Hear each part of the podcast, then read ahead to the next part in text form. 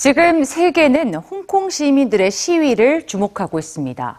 소셜미디어에서도 홍콩을 응원하는 다양한 해시태그들이 등장했는데요. 지난 2014년 행정장관 직선제를 요구했던 우산혁명 이후 무려 5년 만에 홍콩 역사상 최대 규모의 시위가 벌어진 6월. 홍콩이 원한 건 무엇이었는지 뉴스지에서 확인해 보시죠.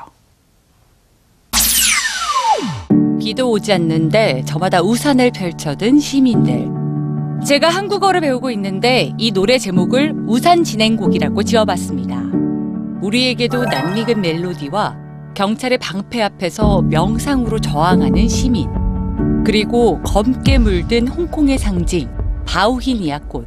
소셜미디어에 등장한 홍콩의 6월은 절박함과 치열함으로 가득했습니다. 지난 6월 16일엔 홍콩 역사상 최대 규모의 시위가 벌어졌습니다. 홍콩 시위를 촉발한 건 정부가 추진 중인 범죄인 인도 법안으로 범죄자들을 입법부의 심의 절차 없이 중국 본토로 송환할 수 있게 한다는 내용입니다.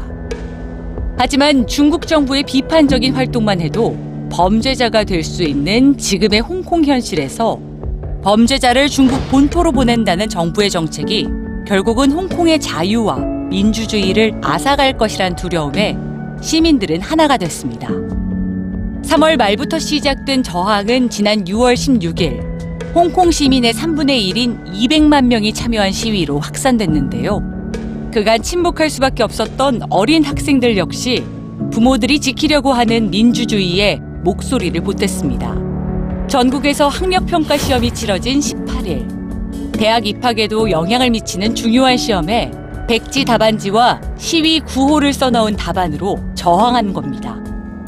직선제를 요구하던 2014년 우산혁명 때처럼 경찰의 최루탄을 피하기 위해 우산을 펼치며 저항한 시민들.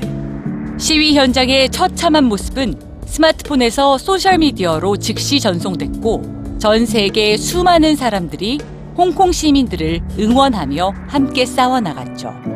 결국 범죄인 인도 법안 개정을 무기한 연기하겠다고 발표한 홍콩 정부는 시민들에게 공식 사과를 하기도 했습니다. 저는 많은 책임을 져야 합니다. 많은 혼란과 사회적 불안을 초래한 점에 대해 홍콩 시민들에게 진심으로 사과드립니다. 하지만 홍콩의 민주주의가 흔들릴 때면 언제든 싸울 것이라 말하는 홍콩 시민들. 민주주의의 주인은 시민들 자신이기 때문입니다.